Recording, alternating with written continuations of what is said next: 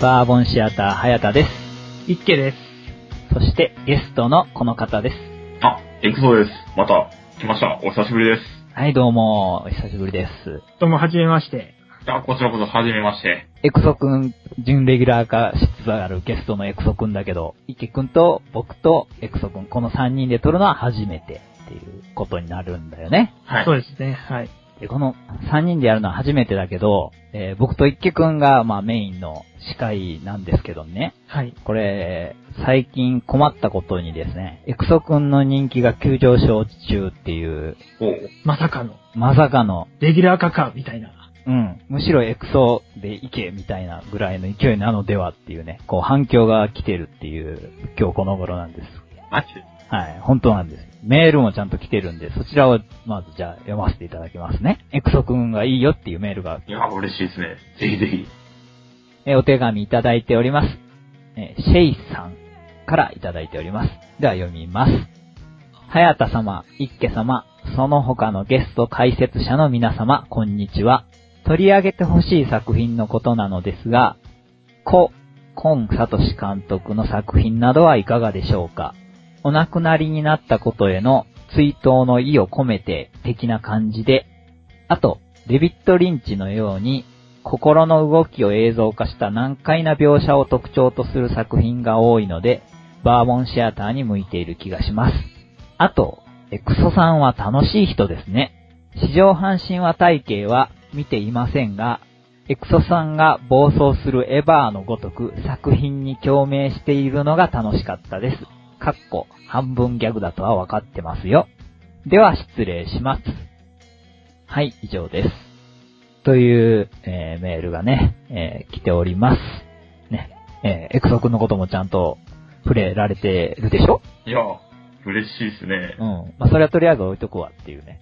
え、いえやいや、あの、取り上げてほしい作品についてちょっとね、まずお話ししようかなと思って。そうですね。はい。池くんね、今はい監督ええはい。だけど、ね、まあ、こうになっちゃったけども、そうですね。はい。寂しいけどもね。うん。これ、やろうかなっていう話はちょっとしてたんだよね。そうなんですよね。やっぱ、まあ僕も業界にいるので、はい、はもうい。コン監督の作品は全部見てるんで、はい。はい。いつかやりたいなとは思ってたんですけどね。うん。なんだよね。で、僕もね、その、結構直近にやったらどうかなみたいなね、提案とかもしてたんだけど、その、うん。もうちょっと、うちでやるからには、がっつりやりたいな、みたいなね。そうですね。はうい。ん。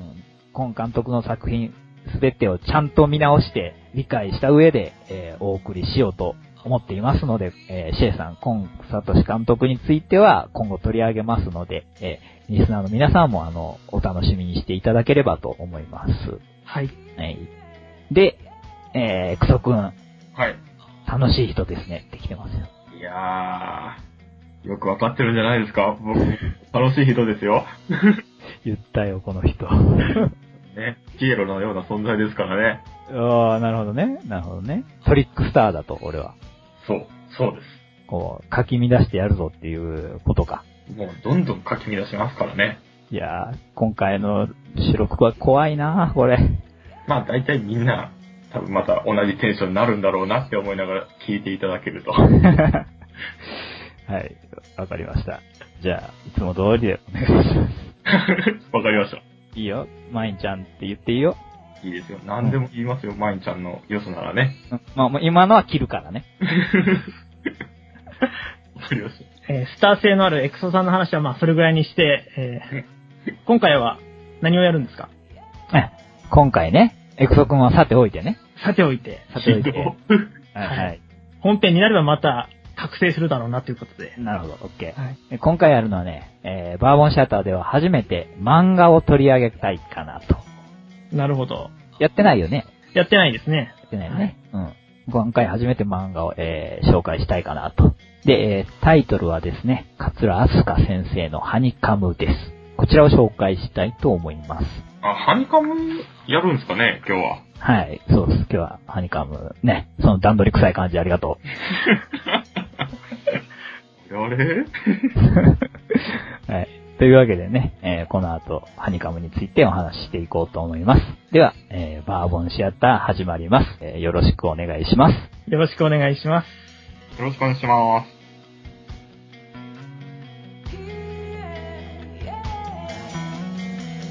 All you people.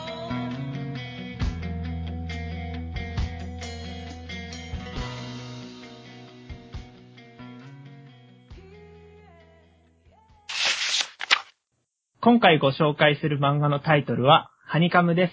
本作品は、漫画家、イラストレーターである、桂アスカ先生が、パソコン雑誌の、えー週刊アスキーにて、2007年より連載中の漫画です。あらすじは、主人公の大学生、三たらいつとむが、バイトで勤めるファミリーレストラン、ハニカムを舞台に、個性あふれる従業員たちと共に仕事に励む日常を描いたファミレスラブコメとなっています。コミックスは現在の時点で4巻まで発売中です。雑誌の連載では基本的には1話のページ数は4ページと少なめですが、作品のライトなタッチと相まって軽快で読みやすい作風に仕上がっています。今回はその漫画ハニカムについて話していきます。はい。というわけで、今回は漫画のハニカムについて話していきますけれど、この作品、僕はコミックスで全巻、今出てる限り4巻読んでて、えーすごく好きなんですけども、一家くんとエクソくんは、えーどうですかね読まれてますか僕一家はコミックス4巻までは読みました。うん。コミックスで読んでると。ははい、コミックス派です。いはい。エクソ的にはですね、えー、あの、コミックスも買ってるんですけど、あと立ち読みで、あの、週刊スキーでパラパラと、毎回ちゃんと見てるってわけじゃないんですけど、あのーちゃんとチェックはしております。はいはいはい。じゃあまあ全員見てるということでね。で、僕これ、えー読むきっかけはエクソくんだったりするんだよね、実はっていう。あ、そうなんですかそうだよ。そうでしたっけ あなたが勧めてたんだよ。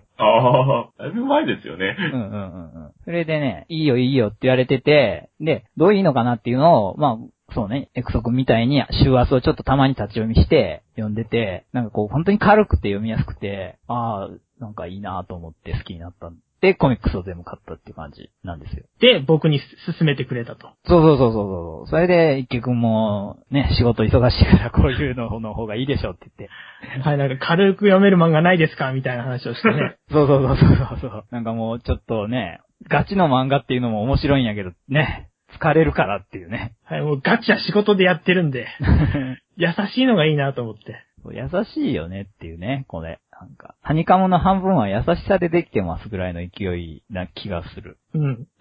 で、まあ、進めてくれたエクソ君に聞きたいんだけど、エクソ君としてはこの作品の魅力はどんな感じですかね。まあ、その、あれですね、全体を見ると、別に山があって、谷があって、落ちがあるわけではないんですよね。でも、まあ、ぼーっと見て、まあ、これは作者も言ってるんですけど、うん。タイトル通り、なんか、はにかめればいいかなっていう風に、そういう風に書いてる2ページをずーっと毎週載ってるわけなんで、 2×2 で4ページって感じね。そうです、そうです。で、まあ、それを読んで、その楽しい気持ちになれたらっていう感じで、このハニカも、えー、ハヤトさんに、ちょっとおすすめしたっていうのが経緯ですね。ああ、なるほど、なるほどね。作者さんも、その、軽くはにかめればいいかなっていうことは言ってると。そうです、そうです。それは本当にあると僕も思う。なんか、ニヤッとするね。感じがね。立ち読みしてるときはやばいですよ。うんうんうん。ニヤってしながら、あ、このおっさんキモいなと思われても仕方ない。うん、わかる。そういう感じなんだよね。本当に。そうなんで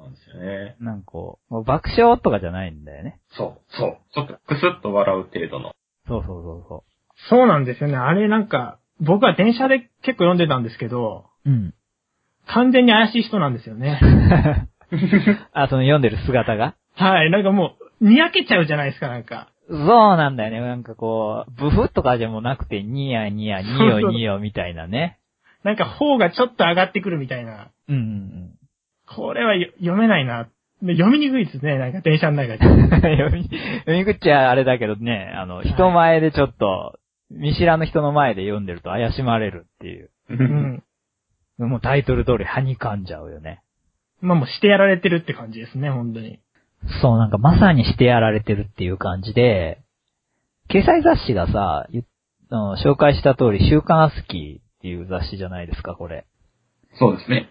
うん。で、その、雑誌自体を読む人が、おそらく20代中盤ぐらいから30代男性くらいのがターゲットになってて、まあ女性層とかはまずいないでしょうっていうのもある。あの、自宅パソコンを扱うっていう雑誌だからね。やっぱり男性がターゲットになってくるじゃないですか。うん。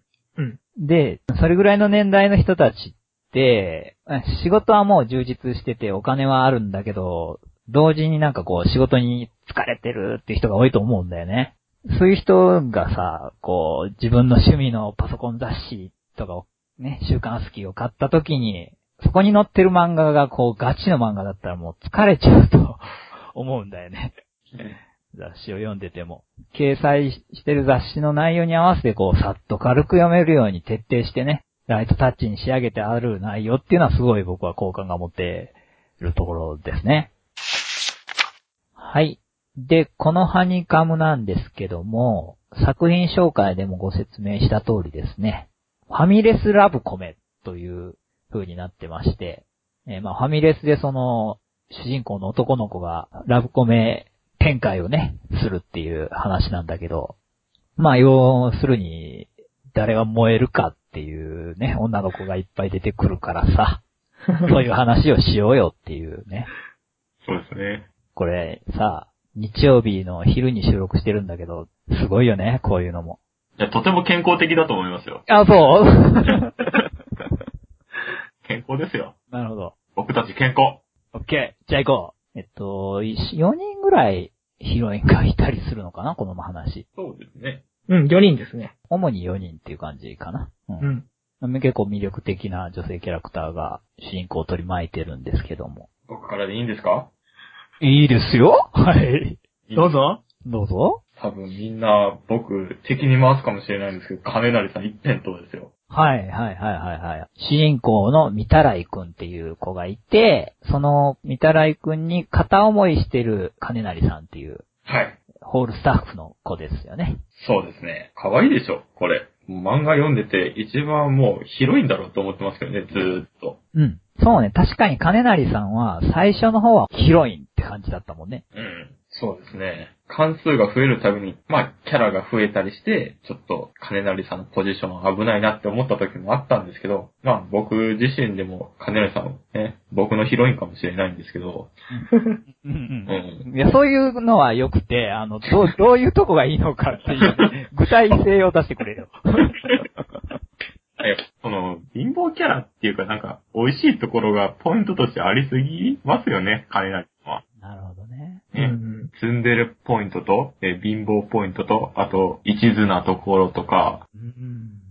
ね、もう完璧じゃないですか。参加の表紙とかもあるんですけど、金成さん一番なんかトップみたいな感じになってますからね。ああ、指さしてるやつね。そうですうねん。うんちょっとプッシュみたいな。好うんあの表紙いいよね。なるほど。そういうことで、金成さんが好きと。きですね。あーじゃあ、一家くんはどうですかね。え、僕もですね、まあその4人のヒロインの中ではカエナリさんなんですよね。お、あら、一緒と。ライバル。はい、でもあの、なんだろう、一番好きって言うとちょっと違うんですけど、はいはいはいはい。一番好きというと違う。僕はホール長のがももっと好きって感じですかね。あおーのー、そんなに萌えキャラとしては、金成さんだけど、オールチョの方が面白いよっていうような感じで好き。そうですね。そういう意味合いです。はい。はいはいはい。まあ、そういうのあるよね、この漫画ね。うんうんなんかその、キャラクターに萌え要素と笑い要素が両方入ってるから、このヒロインたちみんなが。うん。うん。そうですね。うん。燃えてる一方でこっちのキャラの面白さも好きっていう風な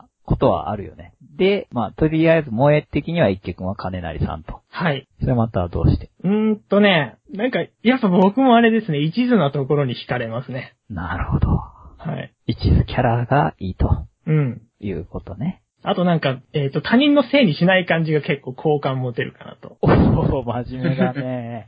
なんかどういう場面に出くわしても、なんか、あ、私ってダメだわ、みたいな。もっと頑張んなきゃ、みたいな。その、ある意味なんか前向きな思考がなんか結構僕のハートを掴むって感じですね。なるほど。なるほどね。うん。ポジティブキャラだと。うん。実はポジティブなんじゃないかなと。ちょっとネガっぽいけど、うん。うん。実は前向きだと、うん、いう気がして好きと。なるほどね。うん。そうですね。うん。あるかもしんないね、それは。うんんで、え、僕、僕のことは聞く、聞かない、うんうんじゃあ、はやとさんはどうですか いつもこういう回し方になるんだけど、どうにかならんかね、これね。 これなかなか難しいですね。うんまあ仕方ないけど。でね、ここ来ましたよ。のお二人、えー、金なり組はい。を前にして、えー、まさかのアウェーっていう状況ができましたね、これ。えー、僕は森時さんっていう子が好きですね。あー出ましたね。 ねお金持ちキャラです。はい。お金持ちで、えー、なんだ、ツンデレかなんだなんだろあ、天然でしょ、これうは。ん、天然だと思いますう。天然キャラか。そうそうそう。お金持ちの天然キャラ。で、病弱もちょっと入り。うん。うーん。なんでうんなのいや、やっぱり、このツートップなるかなと思って。はあ、でもそれありますよね、確かに。 ねこの、この二人かなっていうね。そう、萌え的に行くと。うん、目立ちますも んね。うん。金成さんと森時さんっていうのは、三田来君っていう主人公をめぐって、結構大きいポジションを持ってる。で、まあ、その、まあ、ぼ僕もね、当然金成さんはいいかなっていうのはあるよ。その、いつもこんなこと言ってて、こいつはもう、ただの、優柔不断じゃないかっていう、キャラになりつつあるかもしれないんだけど、いや、ね、話としてね、いやわかりますよっていうのはあります、金成さん、やっぱりね。うん。人望キャラなのに一途に見たらいくんにね、思い続けてるって、それはまあ素敵なんですけども、まあ僕が見たらいくんだったら、その、やっぱりね、あの、ね、大学生でね、まあね、その、就職難のこの時代、ね、惚れた女の子がお金持ちだったら、玉残しじゃないですか。うわー、リアル。リアルですね、本当に。すごい、すごい悲しい間が今あった感じがする。ここになんかすごい引き潮だったんだけど今。すぎてフォロー入れようか悩みましたよ。いやいやいやいや、その、玉残しも、 おいまあ置いといてね。それはまあ置いといて。そういうのもあるんだけど、あとその、ギャップやっぱり。金持ちキャラなのに、あの、え、市民はこんなことしてるの的なやつ、うん。あるじゃないうんですか、森時さん。そういう、なんか分かってない感じ。カルチャーギャップで、なんかびっくりしてるっていう、ああ、ありますね、はいはい。森時さんの描写が。うん。あその一つ一つが好きって感じですか。そうそう、面白いかなっていう。あの、お菓子エピソードとか、早田さん的に結構来てるんじゃないですか。来てる、来てる、来てる、来て る。あの、甘いもので、もう、え、キャンディーもらっていいのとか言うっていうやつでしょはい、あの、キャンディー1個であそこまで喜ぶという。そう。なんか、お金持ちだから、あ食べたことがないぐらいの勢いなのかな、多分。なんか体が弱いから、そういうものは食べれないっていうか、ああ、そうか、そうか、そうか。しつけ的にっていうことで。なんか、いいとこの子だから、みたいなね。で、そういう市民のお菓子みたいなのを食べたことがなくて、キャンディー食べただけでも、あんなに美味しいんだ、ニコニコみたいにするっていうね。はい。いや、お菓子好きとしてはたまらんね、ああいう描写されると。うんまあ僕は残飯を目の前にしてね、あの、ニコニコしてる金成さんを僕はそっと、ね、ああ、そこか。ね。ああ、なるほどね。そっか、エクソ君だってね、節約キャラだもんね。もうわかりますよ。僕もよく飲食店でアルバイトしてた時は持ち帰ってましたからね。そこおおか。リアル金成さんじゃないですか。そうですよ。もう本当にね、金成さん僕じゃないのかなって思いながら見てましたから ね。ね、こういう風にみんなのこの、どういうヒロインがいいかっていうことで、こう内面が見えてくるっていう恐ろしいね、会話が出されてるっていうね。うん。そうですね。金成さん良くないですかすっごい一途ですよ。森時さん以上に三たらいくんのこと好きって言ってますよ。うん、いや、いいいいよ。うん。ね。いいよ。でもほら、はい。玉の腰。玉の腰にはな、勝てないな。だって、金成さん家、もう風通し良すぎてっていうような描写になってるやん、なんか。はい。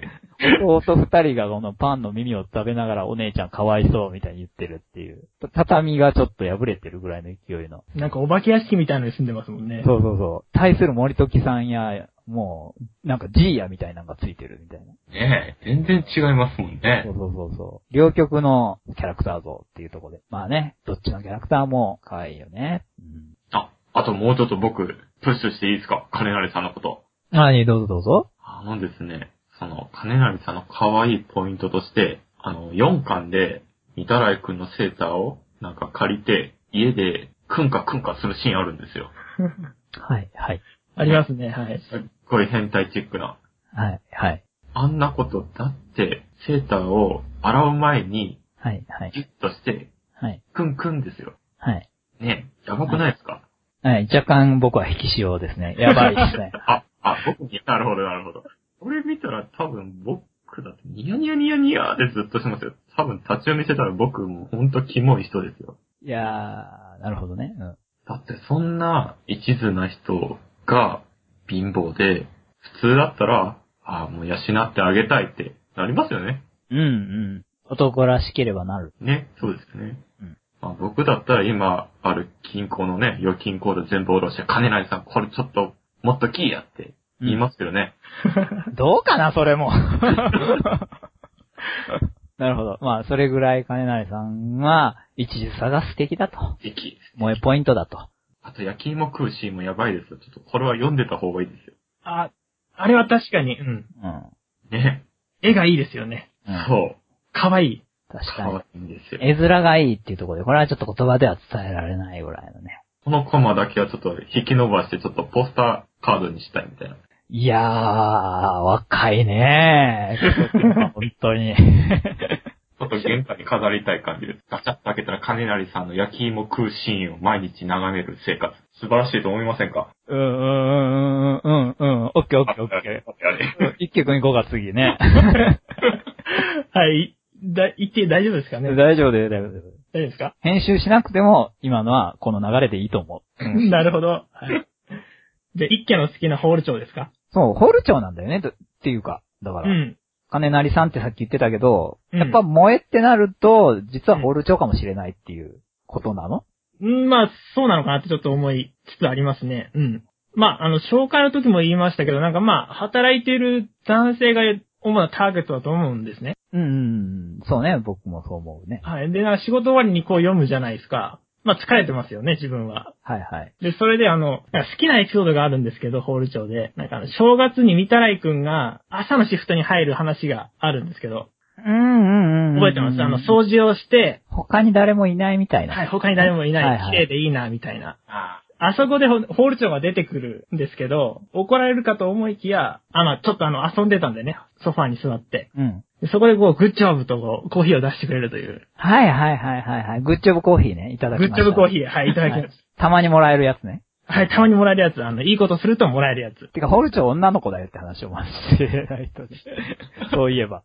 あうん。ちょっと年上の女性みたいな感じのね。あ、 はい。えー金髪の女性なんですかね。うん。謎の人謎の美女。っていう感じの、ホルチョの、その、謎の美女が、なんかコーヒーくれる、その感じはい。その感じが、仕事終わりの僕とシンクロするんですよね、なんか。あーなるほどね。あ、褒めてくれてありがとうみたいな。 嬉しいみたいな。確かにそこにキュンとはちょっとしたかもしれないですね。明日も頑張ろうみたいな。なるほどね。わかるわかる。なんか、聞いてて思ったんだけど、二人とも。あ。はい。やっぱりその自分の実生活にちょっと、あの、関連付けられる人が好きなのね、やっぱ。っそりゃそうですね。うん、そこ大きいですね。ていうことで僕は、やっぱり、萌えって言われたら、うん、森時さんです。はい。そ、それはどこを汲み取ってですかえいや、玉の腰を汲み取ってで。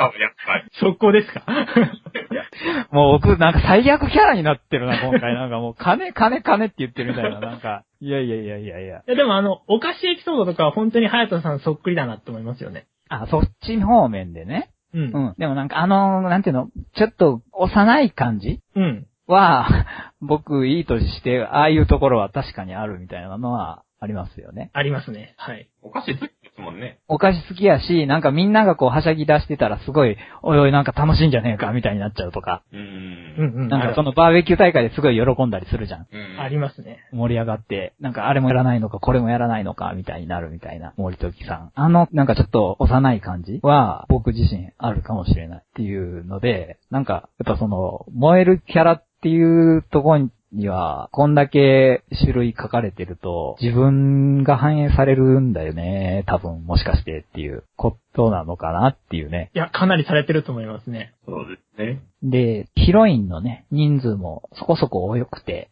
で、えー両面のね、表裏持ってたりとかもするんで、誰かに自分が、あ、この子、ちょっと俺っぽいかもって思って、入り込める女性キャラクターの作りになってるかなっていう、うまい作りになってるよね。はい、そうですね。ううん。そうですね。で、えー、まあ、どのキャラクターがいいかみたいな話もしてきたんですけど、このハニカムで、特に、えー好きなエピソードなんかは、えーありますかね、皆さん。僕はもう、あの、金成さんトークで言っちゃったんで、早田さんどうですかああ、まあ、いやね、エクソ君はもう熱いトークを先に、ね、構成があるにもかかわらず言ってくれたっていう、この、ね。段取り無視ありがとうございますっていう。いやいやいや、ありがとうございます。期待通りのはい。放送ですね。ですね、はい。えー僕ですか。僕はですね、ありますよ。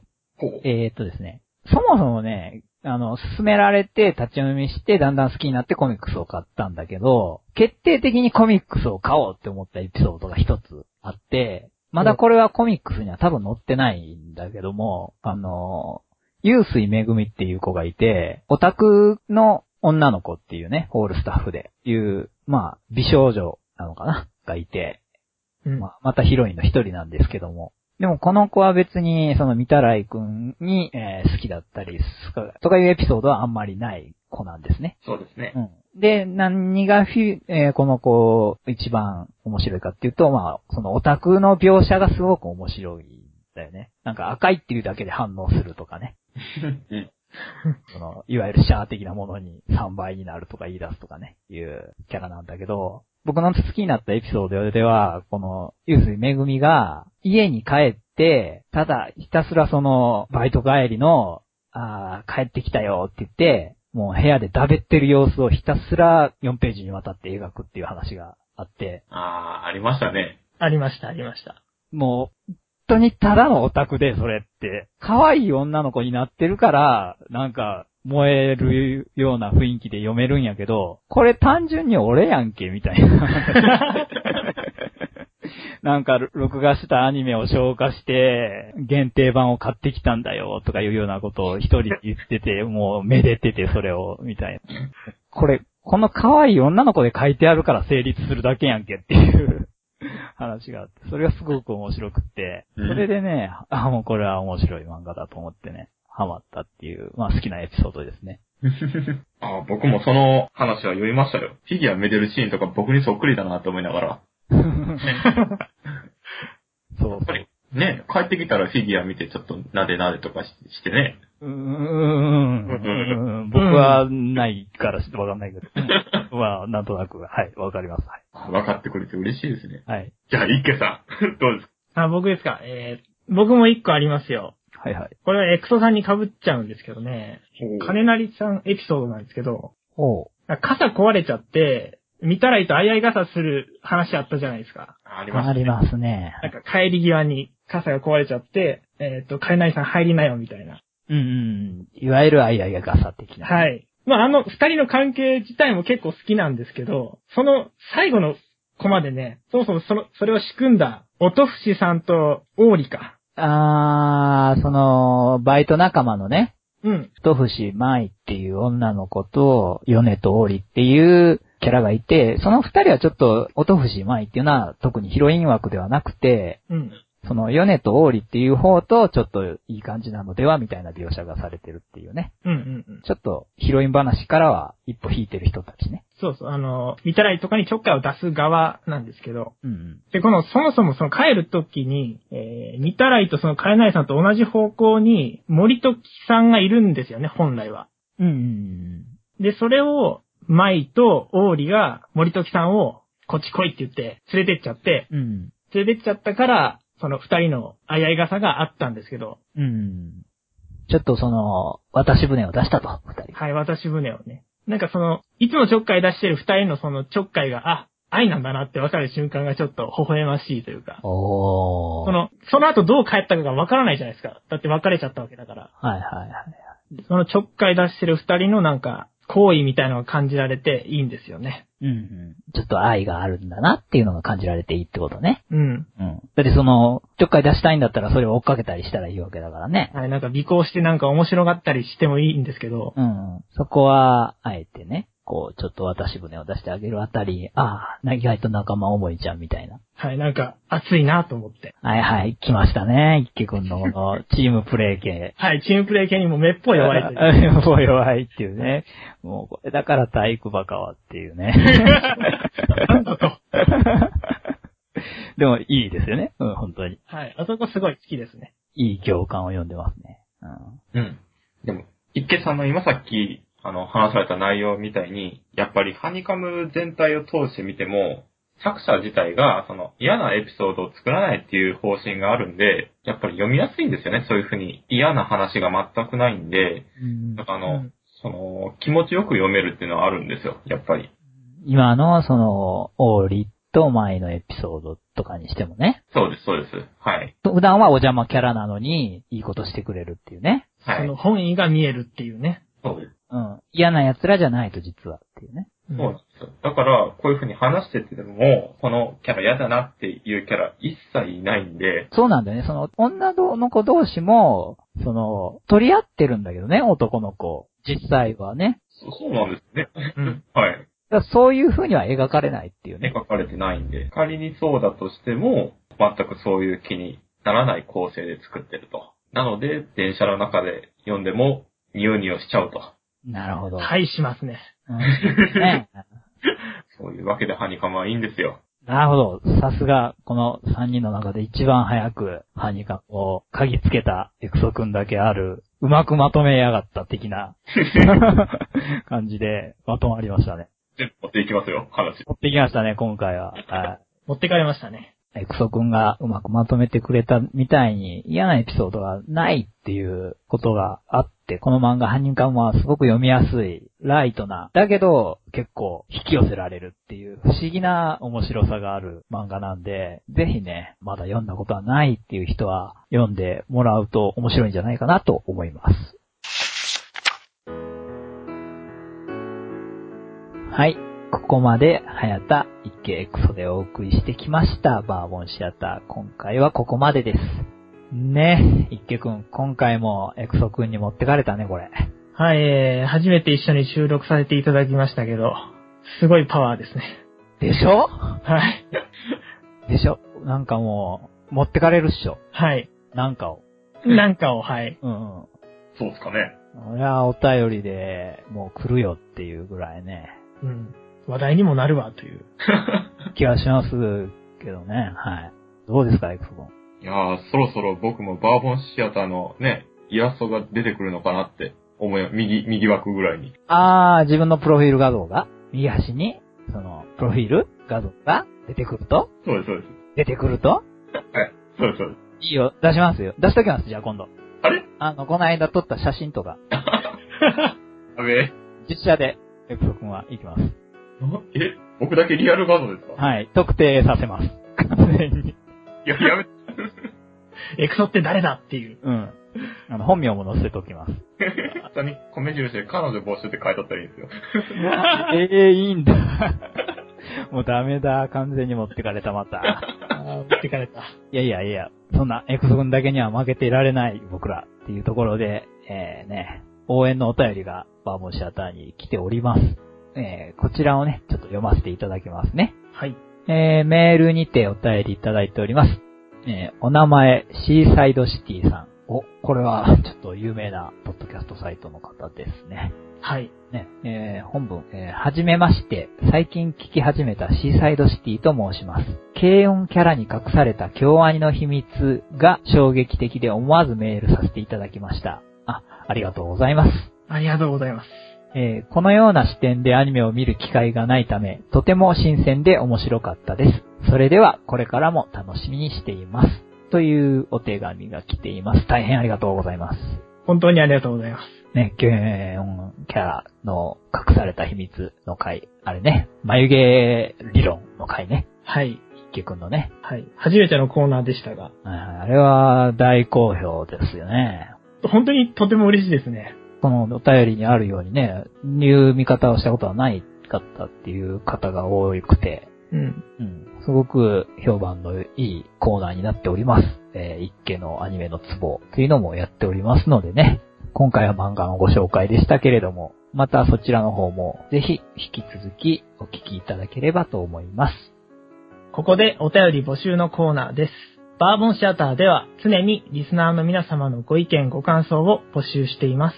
アニメや映画などの興味のある作品がありましたら、どしどしご意見ください。また、今回の放送や過去配信分のここが面白かったよといったご感想も送っていただけると嬉しいです。ご意見ご感想は、ブログのコメント欄に書いていただくか、もしくはツイッターをフォローしていただき、リプライでも受け付けています。番組のブログサイトにはメールフォームもありますので、そちらからも投稿可能です。また、一家のイケイケイラスト講座では、リスナーの皆様からのイラストを募集しています。詳しい説明は、こちらもブログに専用のメールフォームがありますので、そちらからの投稿よろしくお願いします。どちらも皆様からのお便りお待ちしています。お待ちしています。はい。今回もバーボンシアターをお聞きいただきありがとうございました。それではまた次回もよろしくお願いいたします。バーボンシアター、えー、森時さんにうまいこと言って、南の島なんかで合流したいです。早田でした。ホール長のグッジョブコーヒーが飲みたい、一家でした。えー金成さんと最終的にキャッキャウフフできるようになるのが僕のハニカムでのドリカムでありたい。クソで した。ありがとうございました。ありがとうございました。はい、ありがとうございました。